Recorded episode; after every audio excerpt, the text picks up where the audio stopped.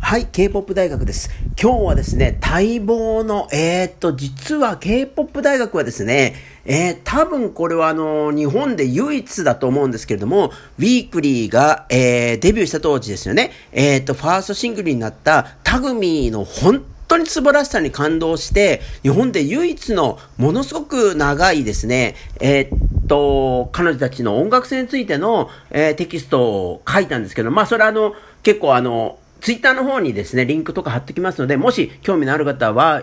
読んでいただけたらなと思うんですけども、で、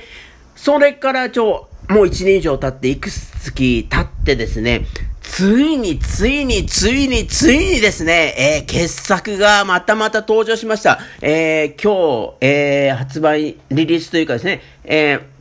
なり、解禁になりました、え、ウィークリーの新曲、ホリデーパーティーがですね、いやー、タグミ以来の本当に素晴らしいポップアンセムなので、そのことについて、えっ、ー、と、いろいろお話できたらなと思っています。あの、そもそも論として、まあ、あの、テキストとしてはそちらの、えっ、ー、と、ブログの方を読んでいただけたらなと思うんですけども、あの、ウィークリーのタグミの本当に素晴らしさっていうのは、あの、僕最初聞いた時はすごく違和感を持ったんですよね。というのはなぜかっていうと、あの曲から始まってというかですね、あの、あの曲にはものすごく、なんか意図的にというか、ものすごくわかりやすい形で、1980年代とか、1990年の J-POP で多用されたギターサウンドというか、ギターリフというかですね、もうこれまんまそのくらいの J-POP じゃんっていうような、結構わかりやすいあの、ギターのフレーズというか、ギターサウンドが使われてたわけですよね。で、あの、もう K-POP 大学はずっと言ってきてることなので、あの、もう、本当にそのぐらいの時から日本の J-POP というか、あの J アイドルというかアイドルソングっていうのは非常にあの、ある種違う形に蝕まれていて、あの、ポップミュージックとしての強度を失っていたと思っていたので、あら、ウィークリーの、あの、ファーストタグミーも、なんか、あれだなと思ってたわけですよ。でも、あのー、テキストの方に書いてるんですけども、でもそれはそうじゃないんですよね。あの全曲をあの曲を一曲丸々聴くと、それは僕がそのタガミーに感じた本当に彼女たち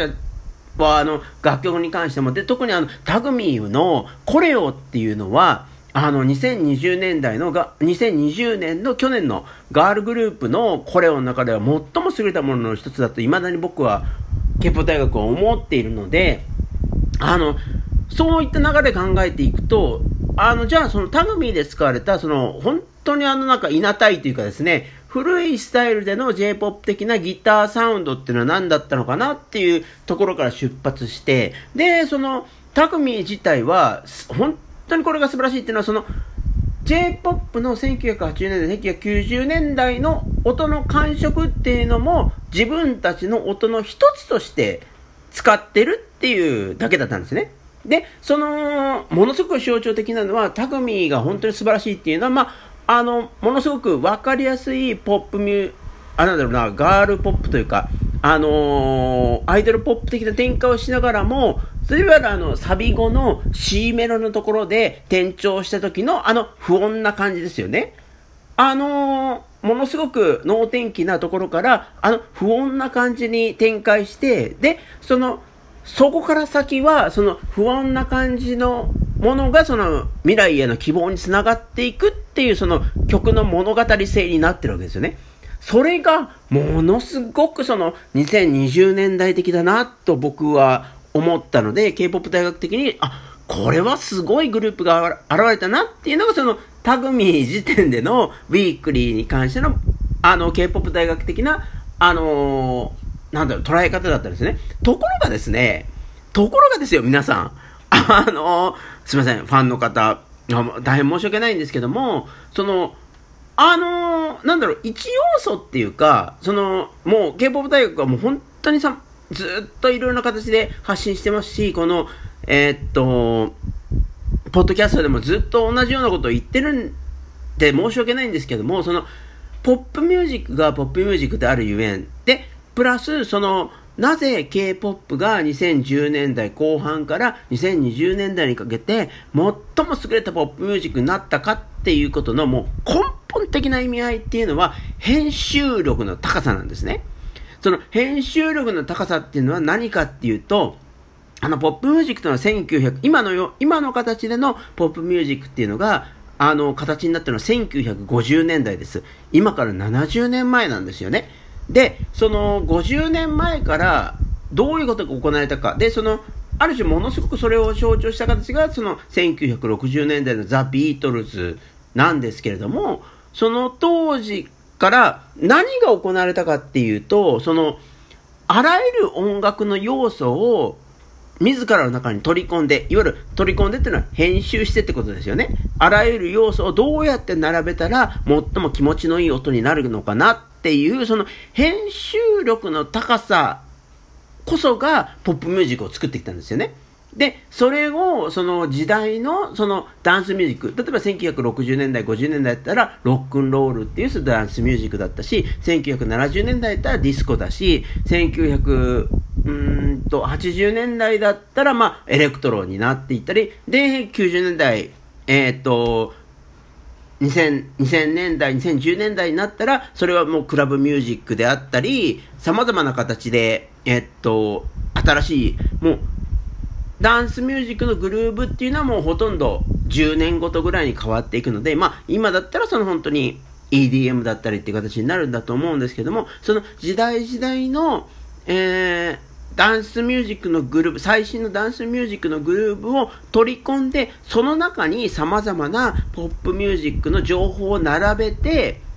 で、それで新しいものを作っていく。この動きこそをポップミュージックって言うんですよね。で、そのポその動きが本当に優れていたから、あのー、BTS は、あの、今、最も優れたポップミュージックの担い手になってるわけですよね。で、その、ウィークリーのタグミーっていう、えー、っと、ファーストの楽曲も、もう、その形を、俺たちは、あの、私たちはやるぞっていう風な制作者側と、その、演者の、えっ、ー、と、彼女たちの思いっていうのに溢れていた楽曲だと僕は思ったんですね。ところがですね、あの、ファースト以降のウィークリーっていうのは、なぜか、もう延々とそのタグミーに使われていた J-POP 的な、あの方法論っていうか、J-POP 的な音の鳴り方をなんか、なぜかそこに、そこになんか囚われてるような作りになっていって、あの、編集力がどんどん減っていくんですよね。で、ウィークリーは別になんか、なんだろうな、日本デビューするっていう話の流れでもないのに、なんでその、J-POP 的なサウンドの作りをずっとしていくんだろうな。なんでそこに狭い形ですよね。狭い形になっていくんだろうなっていうのが僕はものすごく不満で、あれ、彼女たちのポテンシャル、そのタグミーで示されていたはずの私たちは2020年代におけるちゃんとした正しいポップミュージックを作るんだって言ってたあの宣言がどんどんどんどんなんか全然違う方向に行っていったので僕はものすごく悲しかったんですよね。タグミーが素晴らしかっただけに。で、そういった流れがあって、で、で、今回なんですよ。で、今回が本当にまた、あのもう、タグミーとは全然違うんですよ。タグミーのその編集力で使ってるネタとは全然違うんですけど、今回のそのホリデーパーティーは素晴らしいなと、K-POP 大学は思っています。あの、このホリデーパーティーという楽曲の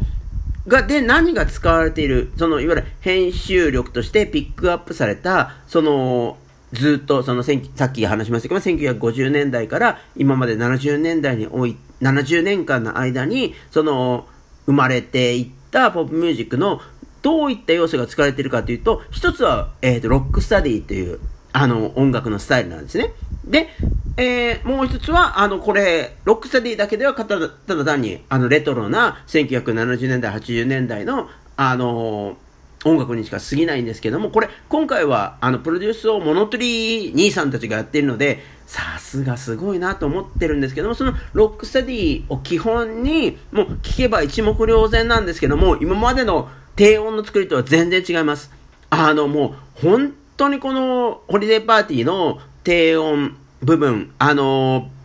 ベーストラックのなり方の素晴らしさ、2020年代的ななり方をは本当にもう低音だけ聞いてくれって感じなんですけども、もうそのロックスタディの下にそのミクスチャーされる形で、その低年代から始まったその EDM 的な低音の音の作り方がある。で、プラス、この歌メロは、1950年代の、そのいわゆるあの、あれでね、フィリス・ペクターから始まったような、あのアメリカンポップ、アメリカンポップ的なメロディーが乗ってるってですね、だから、今回です、1950年代、1970年代、そして、えー、2000年代ってですね、もう50年ぐらいを股にかけた要素をドーンって突っ込んで作られた楽曲ってのが、その、どうなんだ？ウィークリーにはこれだけの編集力があるんだぞっていうことを高らかに宣言してるのがこのホリデーパーティーなんですよね。で、あれですよね、その、この、なんだろう、多分その J-POP に慣れちゃった方とか、ごめんなさい、今日もかなりですね、暑いので、ここでちょっと飲み物を飲みます。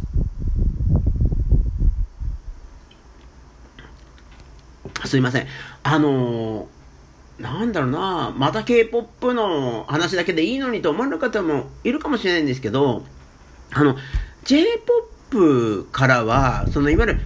編集力こそが女の子を最も輝かせる音楽のスタイルであるっていうことが消えてしまったんですよね、その平成の間に。で、その、なんでこんなことを言うかっていうと、実はあの、先週末ぐらいに行われた、あの、関ヶ原アイドルフェス。あの、これ、風評被害的だって言われるので、ここ、ちゃんと例えば説明しちゃうと、その、関ヶ原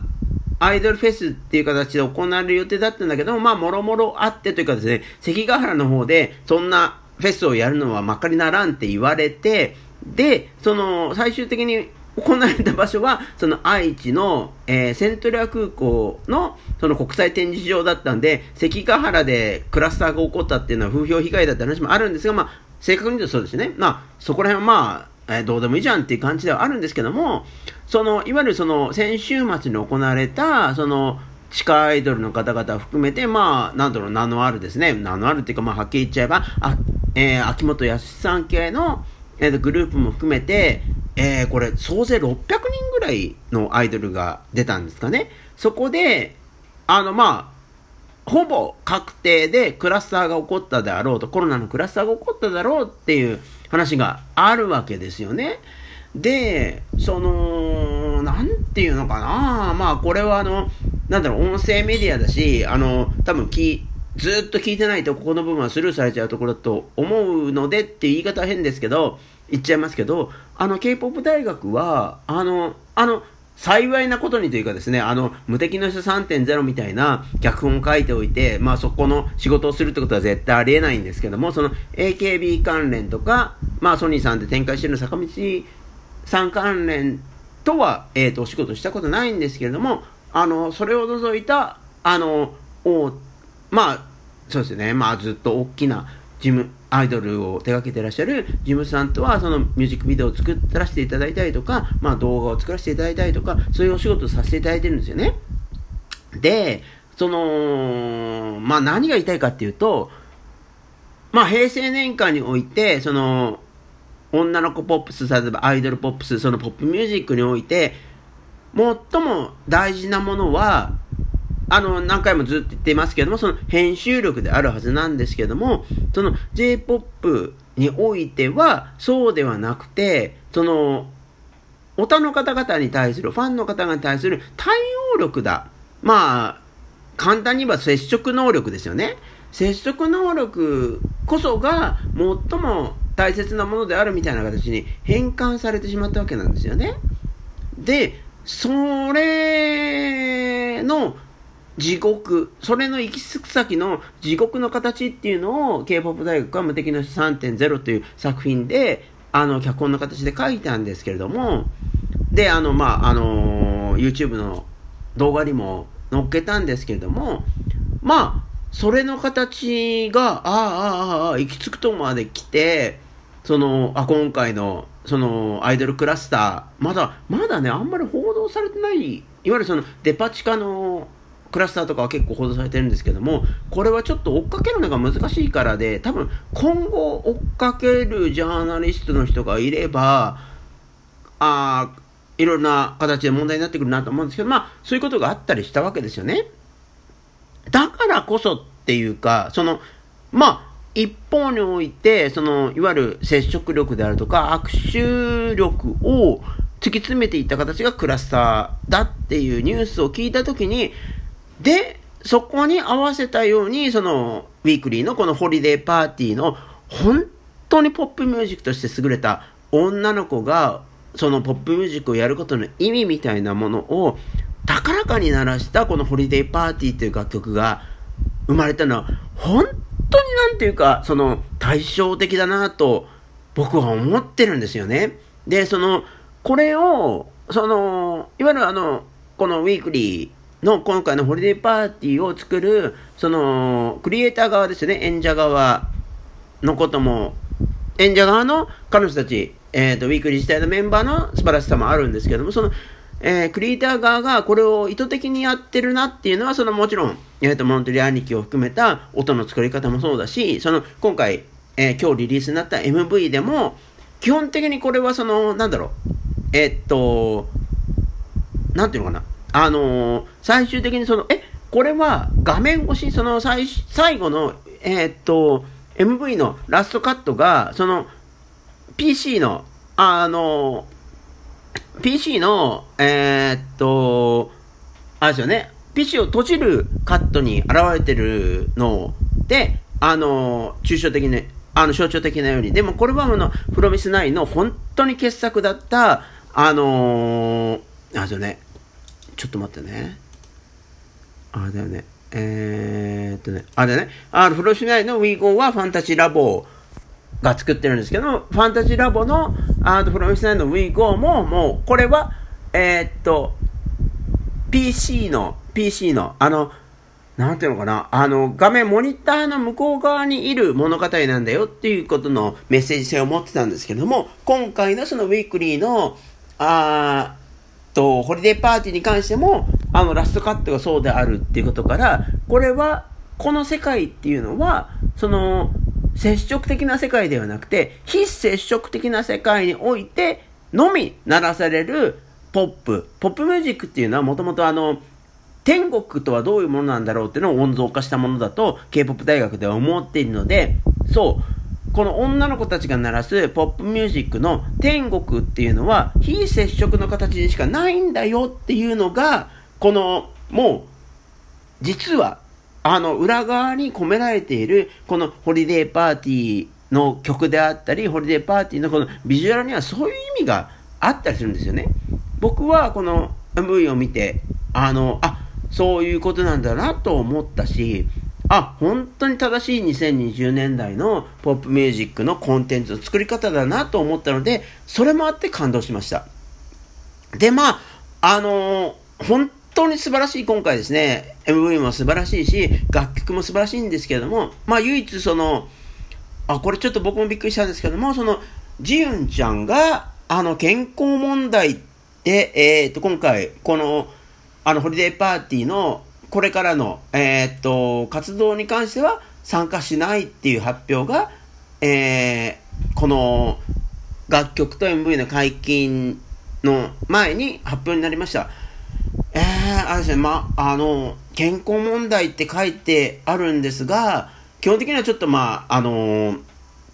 なんだろうな、あの、メンタルヘルス的な部分だと思います。あの最初から言ってるように、そのタガミーの素晴らしさっていうのは、そのポップミュージックの素晴らしさにつながってたんですけども、そこからやっぱりそのウィークリーっていうのはちょっと迷走していたわけで、その中で、あの、ま